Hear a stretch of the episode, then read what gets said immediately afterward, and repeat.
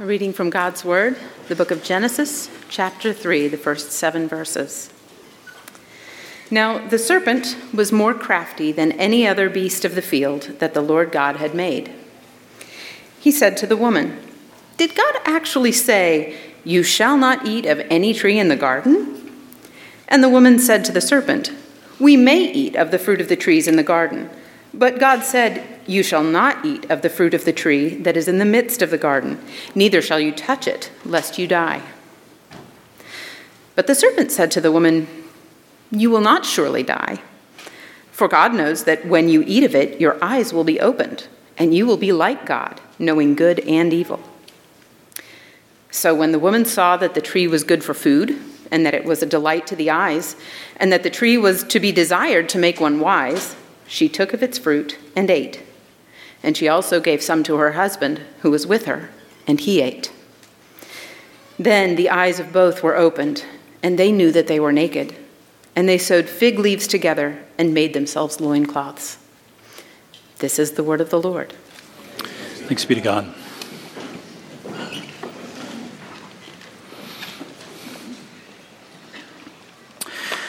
This book is Cornelius Plantinga's not the way it's supposed to be.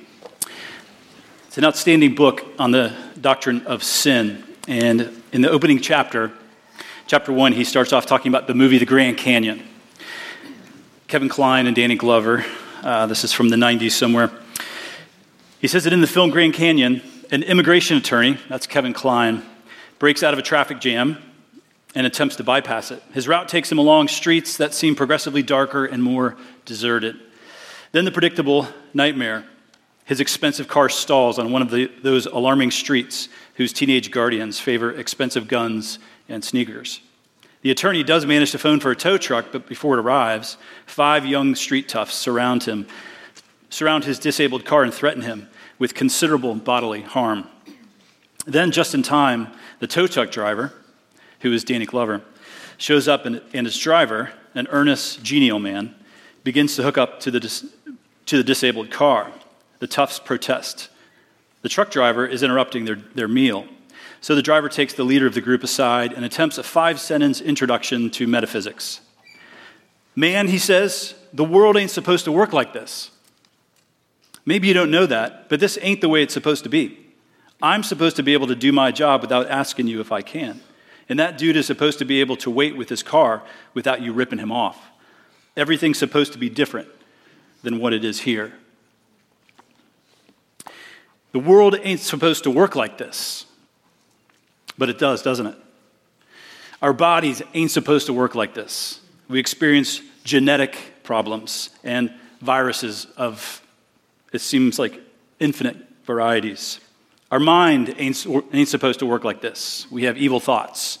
We have that feeling of uncontrollable thoughts we can't stop.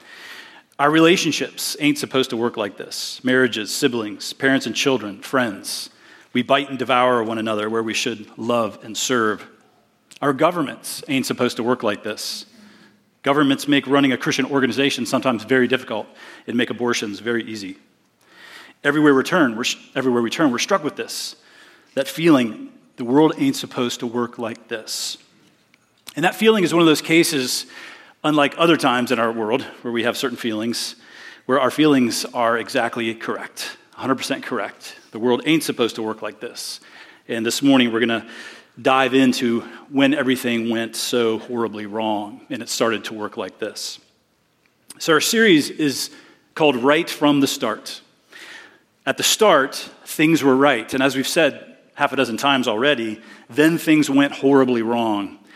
And so the name of this sermon is When Everything Went Horribly Wrong. This is that moment when everything went horribly wrong. And then the rest of Genesis will, be, will become an almost daily, uh, daily reminder of how things went horribly wrong, more and more illustrations of, of ways in which the world went horribly wrong. Point one is going to be on the covenant of works. We're going to do a little bit of a, a context setting back in chapter 2 before we turn to chapter 3. And then we're going to look at the fall, the verses that were read to us. And then the longest point is going to be the results of the fall. So the covenant of works, and then the fall itself, and then the results of the fall. That's how we're going to approach our text this morning. Let's pray. Father, we all sit here with our own personal ways that we've experienced that this world ain't supposed to work like this. We've been the victims at times of that fact, and we've been the, the antagonists in that reality. And we thank you, Lord, that we, while we are talking about the fall, we also get to celebrate the birth of Christ and the great solution to the problem.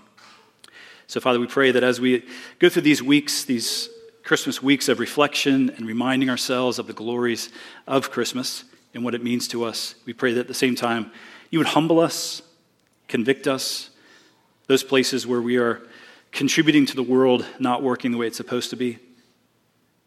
Convict us, Lord. Change us, renew us. Let our thoughts and our loves and our actions be consistent with how it's supposed to be. Use us, Lord, we pray. Be glorified. In Jesus' name, amen. All right, so before we turn to chapter 3, we want to look at two verses in chapter 2. And this is called the covenant of works. Because in some ways, you can't understand why is this such a big deal? What happens in chapter 3? Why is that such a big deal unless we really look closely at two verses in chapter 2? And we've read them and we've hinted at them, we've mentioned them, but we want to give, give a few minutes uh, to them. And these are uh, chapter 2, verse 16 and 17. Chapter 2, verse 16 and 17. And this is, these are the first words that God speaks to humanity. He speaks them to Adam. He's just made Adam, places him in the garden, and then God speaks. And these are uh, certainly familiar if you've read your, your Bibles at all. The Lord God commanded the man, the man, not the woman, the woman hasn't been created yet, but he commands the man, Adam. And he says, You, you may surely eat of every tree of the garden, but of the tree of the knowledge of good and evil you shall not eat. For in the day that you eat of it, you shall surely die. In the Hebrew, it's not just that you will die, a statement of fact or a statement of certainty, but it's you shall surely. It's, a, it's beyond a certainty that it will happen. You shall surely die. And that is what theologians have called the covenant of works.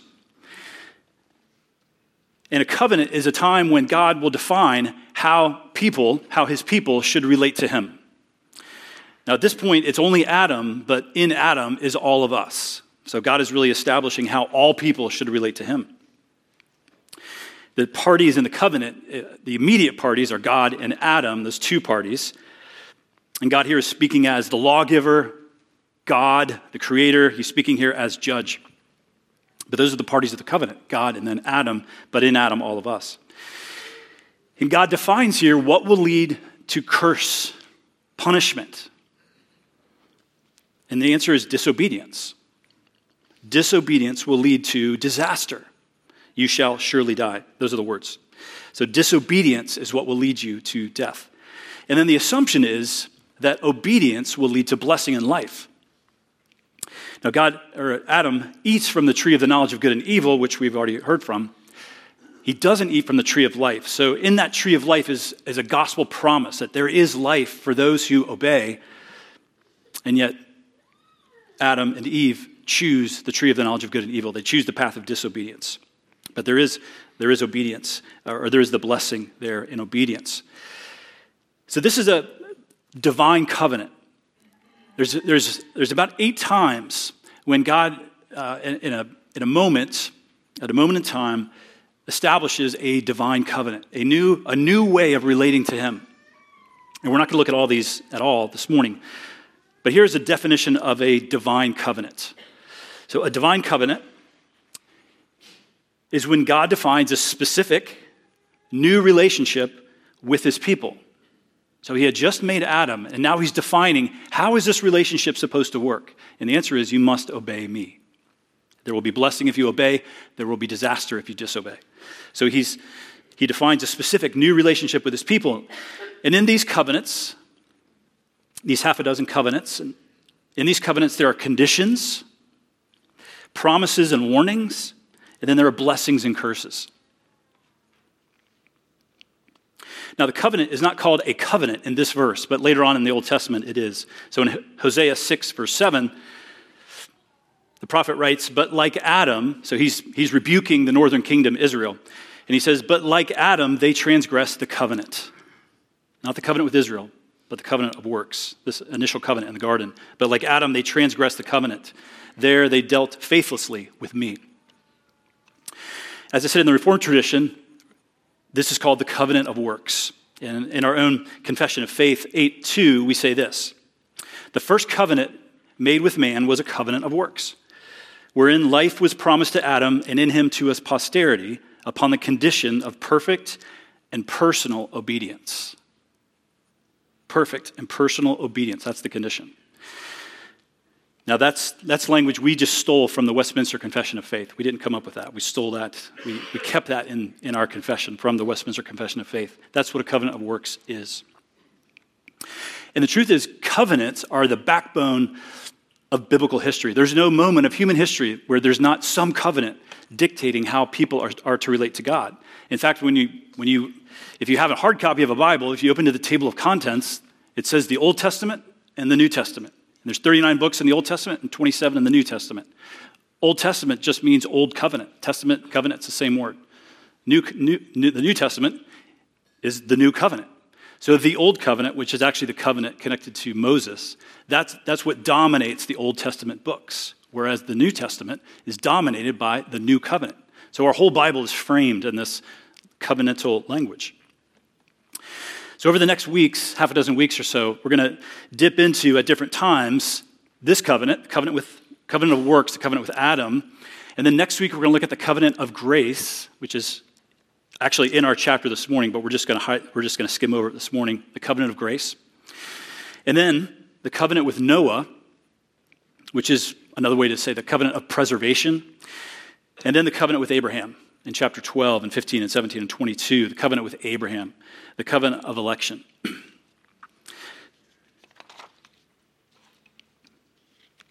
Now, as I said, every time the Lord makes one of these covenants, it's not just with that person, although there is always a central uh, party mediator of that covenant at the moment. But every time a covenant is made with, with uh, a, an individual in these occasions, all of God's people are also kind of in that person himself. And we'll see that with Adam. Even though Adam is the individual that God makes a covenant with, we are there with him. And then his behavior is our behavior, and his choice is our choice. And so now let's see it. Now let's look at the fall itself. So with that setup, that's the condition, and that's the promise, and let's see what happens. Chapter 3, verse 7, 1 through 7. Now, verse 1, the serpent is introduced. A new figure is, is, enters the scene. And the serpent is a created being. He's, he's more crafty than any other beast of the field which the Lord had created. He's a created being. He doesn't, he doesn't, he's not an eternal being like God is. He is created like God. He's a fallen angel. And we, we learn later what the name of this serpent is. Right now, it's just the serpent. Later, we learn that the serpent is Satan, the devil. It's, it's referenced several times in, in our Bibles, but here's a clear text from Revelation chapter 12. So, and the great dragon was thrown down, that ancient serpent who was called the devil and Satan, the deceiver of the whole world. He was thrown down to the earth, and his angels were thrown down with him. A, uh, we're anticipating the fullness of that event and in some ways it's happened, but in some ways we are, we are anticipating the final uh, destruction of the serpent, as we'll see. So somehow Satan is in this serpent, and serpent is just a snake. So this slithering snake in the garden, somehow Satan is using, possessing this snake to speak to the woman. And so your, your natural revulsion of snakes has a long history to it.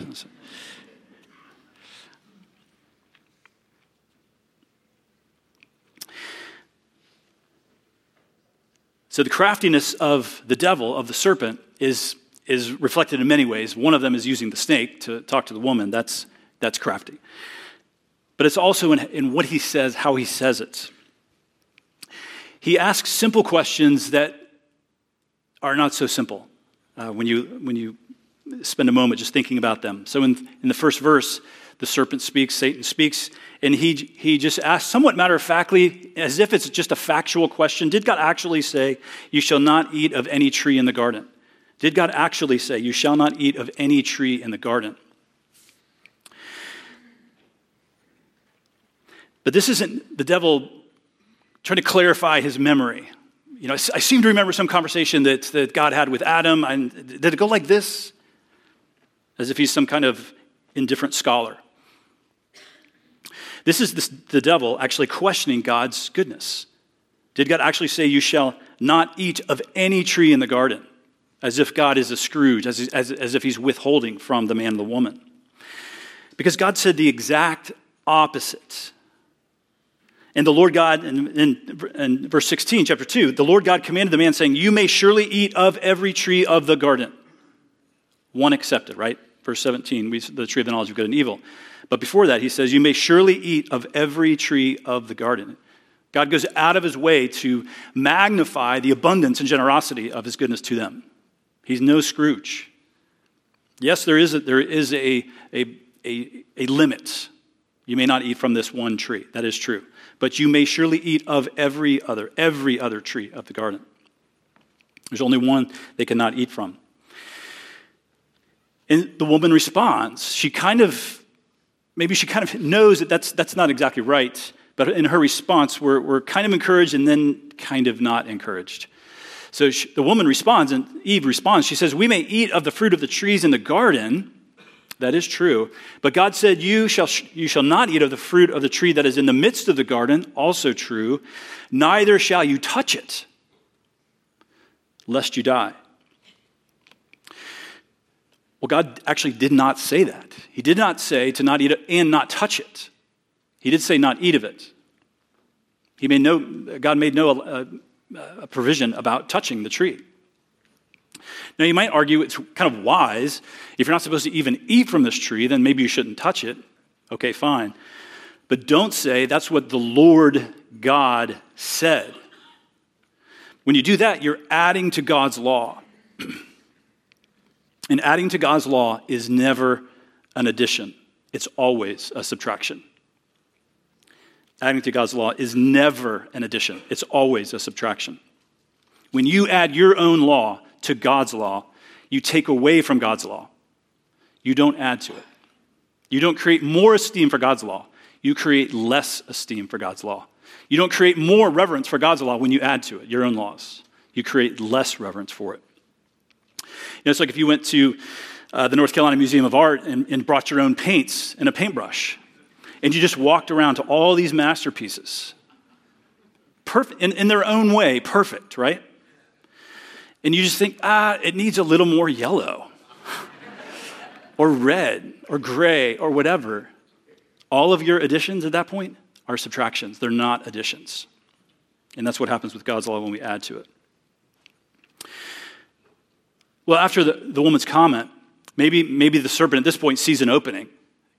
Maybe he's encouraged. Well, if that's how she's going to treat God's law, I think I can, I think I can do business here. But the serpent said to the woman, and now just outright denial, rejection.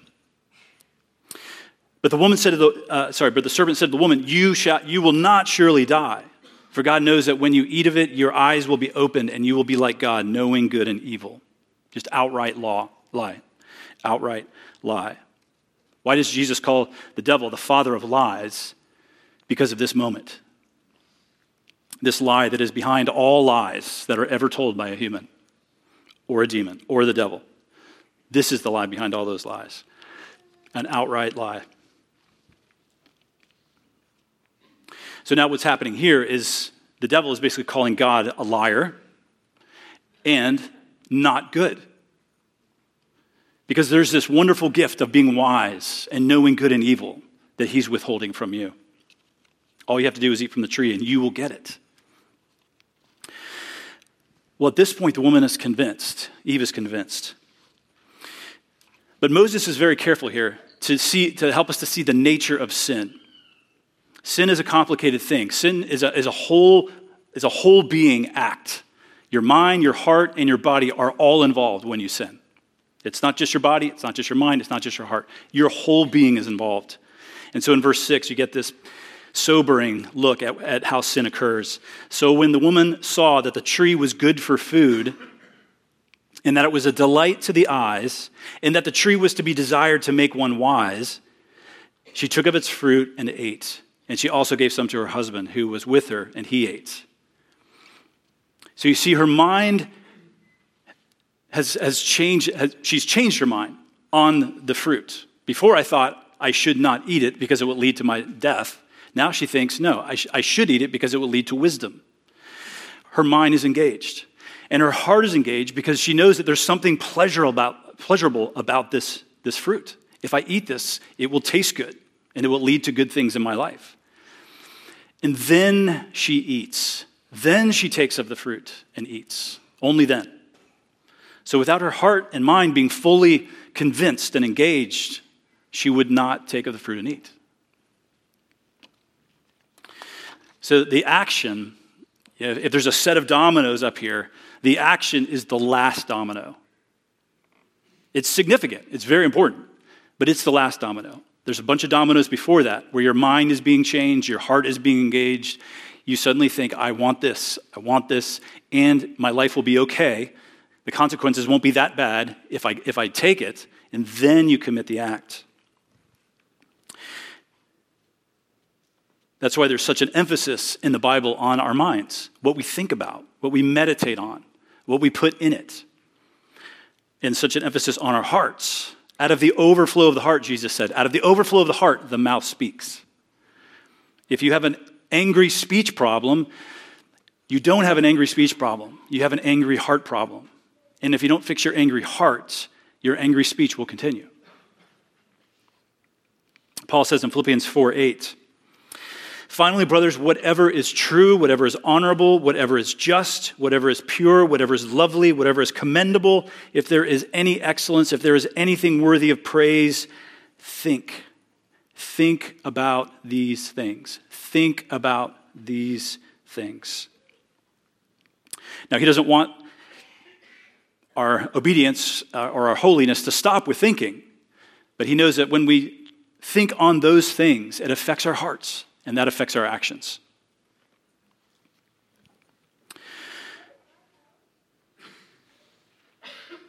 But we see here that she wasn't alone. The husband was with her and he ate. We don't get, we don't get the same kind of unpacking of his heart and his mind and, and what's going on in there.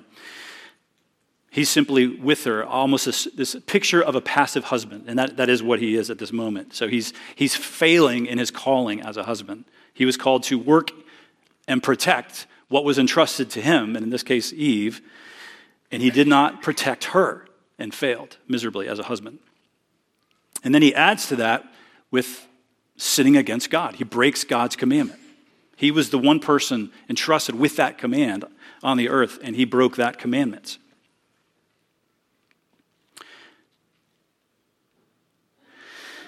And then we get, we get the first sign that this is not good. We already knew it was not good. God, God promised that on the day that you, you eat of it, you shall surely die. But in, in verse 7, we see that this isn't good. So then the eyes of both were opened, and they knew that they were naked, and they sewed fig leaves together and made themselves loincloths. So their first sign of shame, their first, their first sign of wanting to hide. You know, before this, no human wanted to hide except for fun.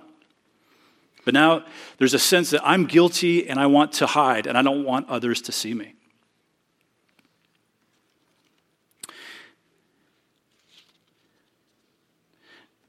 I looked up this morning what a fig leaf was like because I didn't have a, a, mental image of fig leaves. And so it turns out that a fig leaf is about the size of a sheet of paper. So, you know, some, some a, a foot long or so and six or eight inches wide. And so somehow they managed to sew those together and cover themselves up. Not a particularly desirable wardrobe if you're going to spend all day in it, right? But that's what that's that's kind of the, that's what the human efforts uh, achieved. We'll see later that God had a better design for that. Now, in application for this, it's helpful to see how sin works as we battle the sins in our lives. To battle sin, you have to address it at these levels you know, the mind, the heart, and the action. A lot of times in our battles against sin, we think only of the action. I need to stop doing that, whatever that thing is. And we don't back up and think about all the, all the thoughts and all the loves in our heart that went before the actual action. But it's really helpful sometimes, especially for certain besetting sins that just really have a hold on you.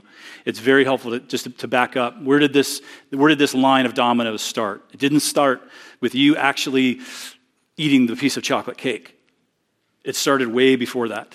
What were all the things that led up to that piece of chocolate cake? Whatever you know, the, the thing was you're not supposed to do. I'm not saying eating chocolate cake is sinful. That's it's a wonderful gift of God. But there are times where it is, it is wrong and sinful. We know that. So, battling sin, look at your thoughts, look at your loves. What are the things you're loving? And, and, and look at the practical, behavioral side of, of the sin as you, as you battle your sins. Well, now let's look at the results. And this will be the longest point the results of the sin. I'll start with reading verses 8 through 13, where the judge comes to town. And they heard the sound of the Lord God walking in the garden in the cool of the day. And the man and his wife hid themselves from the presence of the Lord among the trees of the garden. But the Lord God called to the man and said to him, Where are you? God knows where he is. This is not an informational question. This is the beginning of the interrogation. Where are you? And he said, I heard the sound of you in the garden, and I was afraid because I was naked and I hid myself. Adam said, Who told you that you were naked? Have you eaten of the tree of which I commanded you not to eat? The man said, The woman whom, whom you gave to be with me, she gave me fruit of the tree, and I ate. Then the Lord God said to the woman, What is this that you have done? The woman said, The serpent deceived me, and I ate. And then he'll speak to the serpent. We'll get to that in a minute. So, this is, God has already revealed himself as the lawgiver, and now he's showing up as the judge. And in verse 8, as it's translated in the ESV, you, you, get the sense that what's, what's being described here is, the, is an afternoon stroll with Adam and Eve. He came, he came often in the afternoon, and he was, he was often with them in a, in a very pleasant kind of way. And you know, late afternoon is a great time for, for God to be walking in the garden, so he did that as he often does. But actually, another way to translate this is that the sound of you, that, that's, that's a fiery, thundering sound. Maybe more like Mount Sinai when God appears on the mountain in thunder and lightning and the people cower in fear. It's possible that that's actually how this should be translated. This is uh, Jeffrey Niehaus and, and how he translated it. Then the man and his wife heard the thunder of Yahweh God as he was going back and forth in the garden in the wind of the storm, and they hid from Yahweh God among the trees of the garden. It's got a different feel to it, doesn't it? Either way, God is coming as judge to, this, to the, the couple. He speaks to the man, Where are you? And then he's going to ask Adam two questions. Adam doesn't answer either one. God asks two questions, and his first words are, The woman whom you gave to be with me. He's the first blame shifter in history. No one had to teach him how to do it. With the fall, his, his heart was changed. He now had a sinful tendency in his heart. That original righteousness, which was his uh, at creation, is now original sin. There's, a, there's a, a sin disposition, a sin tendency in him. God asks him two questions. He says, The woman whom you gave to be with me. And of course, he's not just blaming the woman, he's really blaming God. God, you know, the woman whom you gave to be with me. If you hadn't given me this woman, I, we wouldn't be in this predicament. That's, that's really what he's saying there. And so the interrogator continues, turns to the woman, and she mimics her husband. So she doesn't blame the man, she blames the serpent. The serpent deceived me, and I ate. Um, there's, a, there's, a, there's a truth, small amount of truth in what they're both saying, but there's a huge amount of, of ignoring the responsibility that they, that they have, that they possess. Now, the Lord doesn't continue that, this, this conversation with the serpent in the same way. He doesn't ask a question at all. He goes immediately to cursing the serpent. So, verses 14 and 15, this is the Lord cursing the serpent. The Lord God said to the serpent, Satan, Because you have done this, cursed are you above all livestock and above all beasts of the field. On your belly you shall go, and dust you shall eat all the days of your life. And I will put enmity between you and the woman, and between your offspring and her offspring. He shall bruise your head, and you shall bruise his heel. Now, if we think of serpents, there's a, there's, a, there's, a, there's, a, there's a practical fulfillment of that, isn't there? They slither on the ground in the dust. They bruise our heels at times, and at times we step on their heads. But then there's this whole other layer of what is being said and what is being, what is being done here. If we think of that, that is, is also speaking of Satan himself. Now, enmity sounds like a bad thing, but enmity in this case, this is God's grace.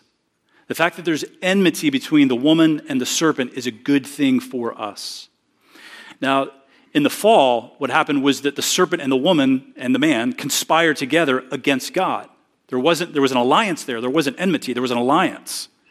And that alliance led to horrible things. But the fact that there's enmity is a promise that the devil and humanity will not always be working together. There will be a division, which is a protection for us who are people, right? A protection from the devil's influence, ultimately. Now, there is there is a, a, a, a, kind of interweaving of alliance and enmity when it comes to people and, and the demonic realm. But ultimately, because of the seed of the woman, there is a final, there is a final destruction of the seed of the, of the serpent. So God says to the serpent that, you, that your offspring, the offspring of Satan, Satan's offspring, and the offspring of the woman, are, are going to do some battle in the future. So he, speaking of the offspring of the woman, he shall bruise your head. It's an individual. He shall bruise your head, and you shall bruise his heel. Now, Paul in the book of Romans refers back to this verse, and he, uh, he, addresses, he addresses it to us as Christians. He says, The God of peace will soon crush Satan under your feet. The grace of our Lord Jesus Christ be with you. The God of peace will soon crush Satan under your feet. So he's, he's saying that, three, that uh, chapter 315 promise back in, in Genesis, that's going to be fulfilled through you. And yet we know that the only reason it's fulfilled in us is because of Christ. Christ is the offspring of the woman who will ultimately triumph over Satan. And we are in Christ. We're the body of Christ. And so that's how that's fulfilled.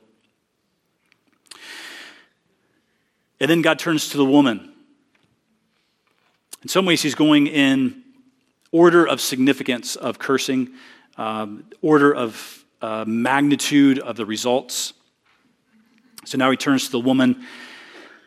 And the, the, the woman and the man are going to be cursed according to how they were made and designed by the Lord. So the woman who's spoken to first, she's, she's made to be a helper for the man.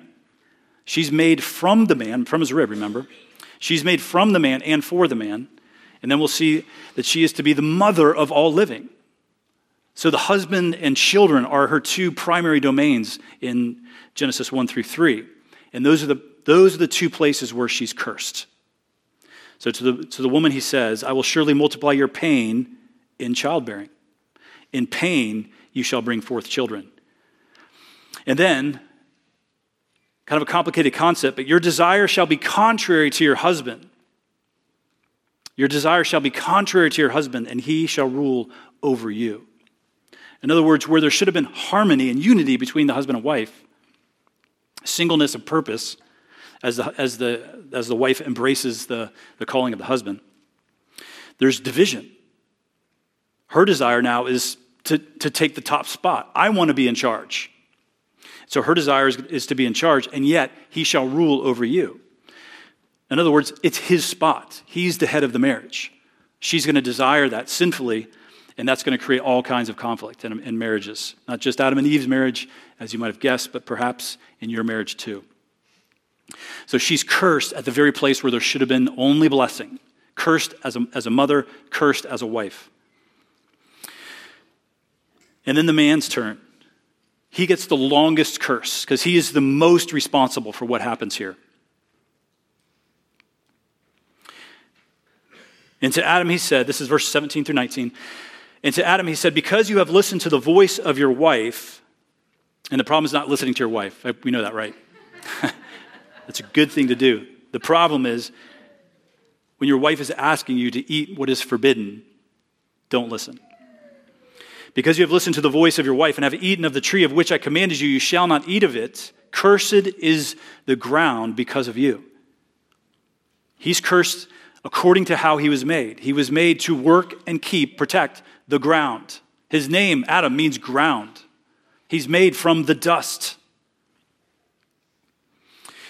So that's, the, that's going to be the pain point for him. In pain you shall eat of it all the days of your life. Thorns and thistles it shall bring forth for you, and you shall eat the plants of the field. By the sweat of your face you shall eat bread, till you return to the ground, for out of it you were taken, for you are dust, and to dust you shall return. This is Adam, the great crowning point of, of creation. I don't mean Adam and Eve, but he made in the image of God, male and female, he made them in the image of God, destined to be glorified. And what he's saying is, you're going to be dust, worm food. You were destined to be king of the earth, and instead you're going to be worm food. Now, glorification is going to happen, but we have to read the rest of our Bibles to see that. But at this point, Adam's destiny is that he's going to return to the dust, the dust from which he came.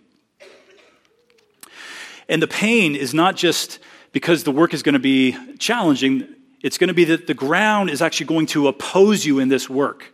So, just like the, for the woman, the husband is going to oppose you in a sense. Your, uh, the delivery of your child is going to oppose you in a sense. Well, now the ground is actually going to oppose you. There was meant to be this harmony as you work the ground and the ground provided for you. This beautiful, yes, it would take work and maybe even sweat, but the ground itself wouldn't be opposing you. But now, if you turn away for 30 seconds, there's going to be thorns and thistles overtaking your crops. There's going to be constant work required. This battle that happens, the weather is going to oppose you. All kinds of things will make this, what should have been blessed, sweet labor, difficult. And then the consequences continue. Verse 20 to 24 the man called his wife's name Eve because she was the mother of all living. And the Lord God made for Adam and his wife garments of skins, a better clothing, a more fitting clothing. But remember, the only way you get garments of skin is if you slaughter an animal. There was no death, there was no bloodshed before that moment. So an animal is slaughtered to cover them. Then the Lord God said, Behold, the man has become like one of us in knowing good and evil. Now, lest he reach out his hand and take also of the tree of life and eat and live forever.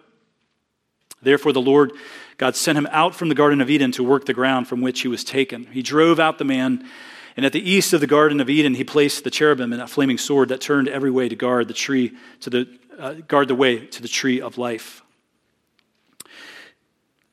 You have to go back there to see why would God do this? Well, remember, at this point, Adam is a fallen human being. He has sinful tendencies, his body is, is decaying.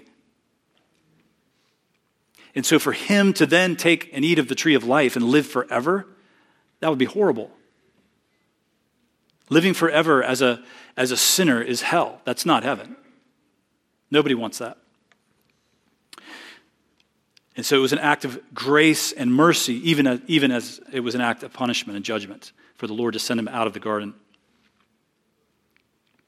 And those cherubim are there, the, uh, the, the cherubim that, pop up here and there, these uh, ferocious, angelic warriors have, with their flaming swords you don't mess with them. You don't want any, you don't want to be anywhere near them when they are protecting something that's holy and sacred, like the Garden of Eden. Just to solidify that the way is closed. You cannot go back there. At least not yet. Not in that way. Now, remember above, we, we talked about Adam and Eve uh, in the covenant of works. So, what happens with Adam happens to all humanity. And so the sin and the consequences are vivid, catastrophic, and in some ways we have to fill in a lot of the, a lot of the holes here. But as, as the Bible marches on, we get to places like the book of Romans, we begin to see the, the massive impact that, that happened because of the sin of Adam. I'll read just a few verses from chapter 5 of the book of Romans. Paul writes that, therefore, just as sin came into the world through one man, that one man was Adam, death through sin, and so death spread to all men because all sinned. We all sinned in Adam. That's what, that's what Paul is saying there. We all sinned when Adam sinned because we were all in him. For sin indeed was in the world before the law was given, but sin is not counted where there is no law. Yet death reigned from Adam to Moses, even over those whose sinning was not like the transgression of Adam, who was a type of the one who was to come. So Adam's sin brought disastrous consequences on all those who were in Adam. But what Paul is telling us there is that framework is also the framework for salvation. That's the framework for judgment in the covenant of works, but it's also the framework for salvation.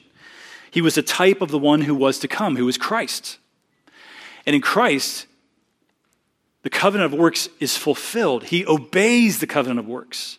And so he is, he is given eternal life. And all those who are in Christ, who are in him, are given eternal life.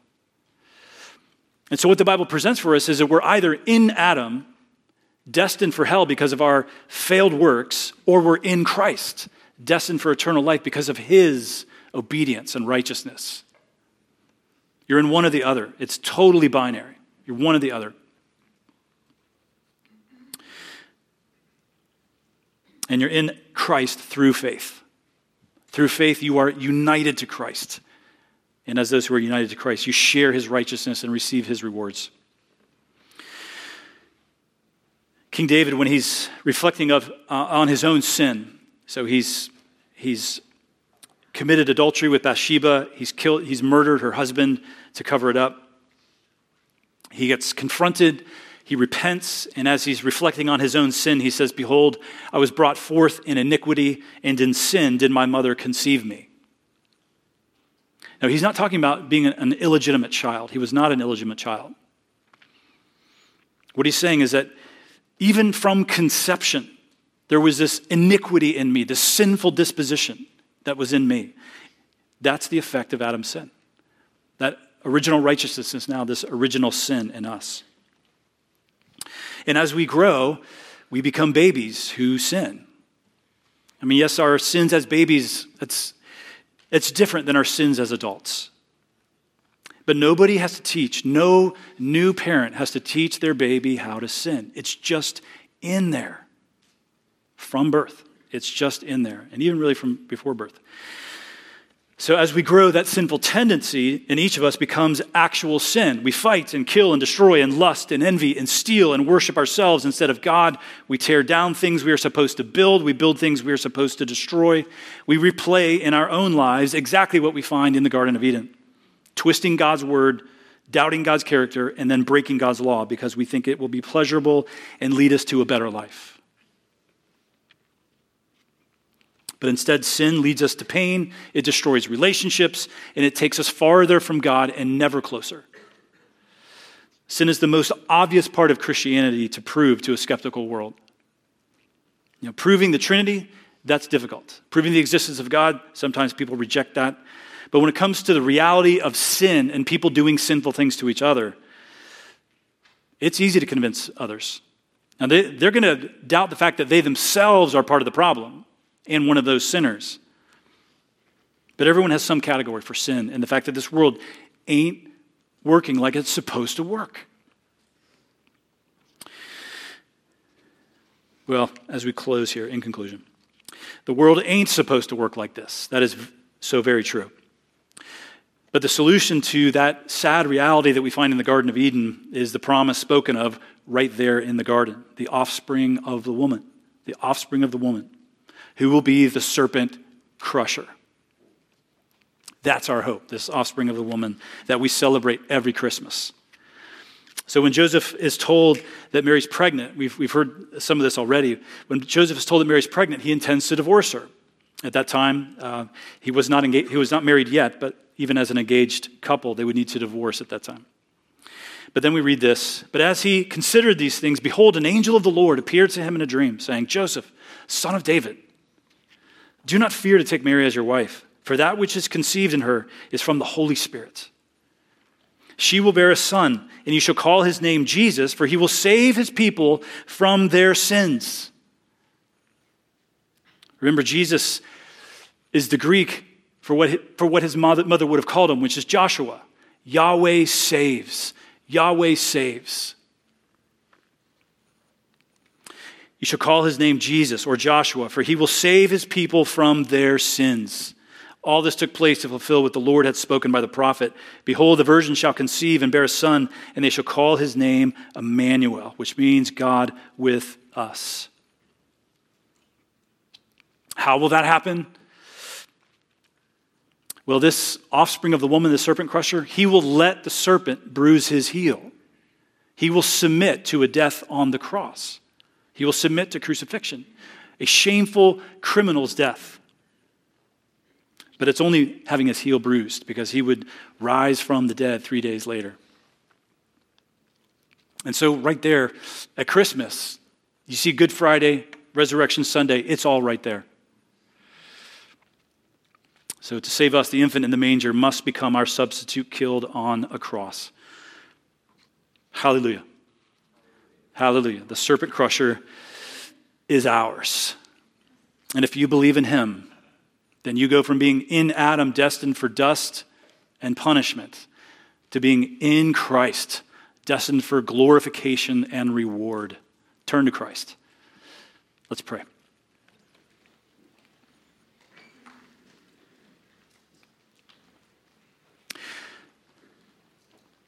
Father, we pray that just as Adam and Eve's eyes were opened in a, in a wrong way, we pray that you would open our eyes in a right way.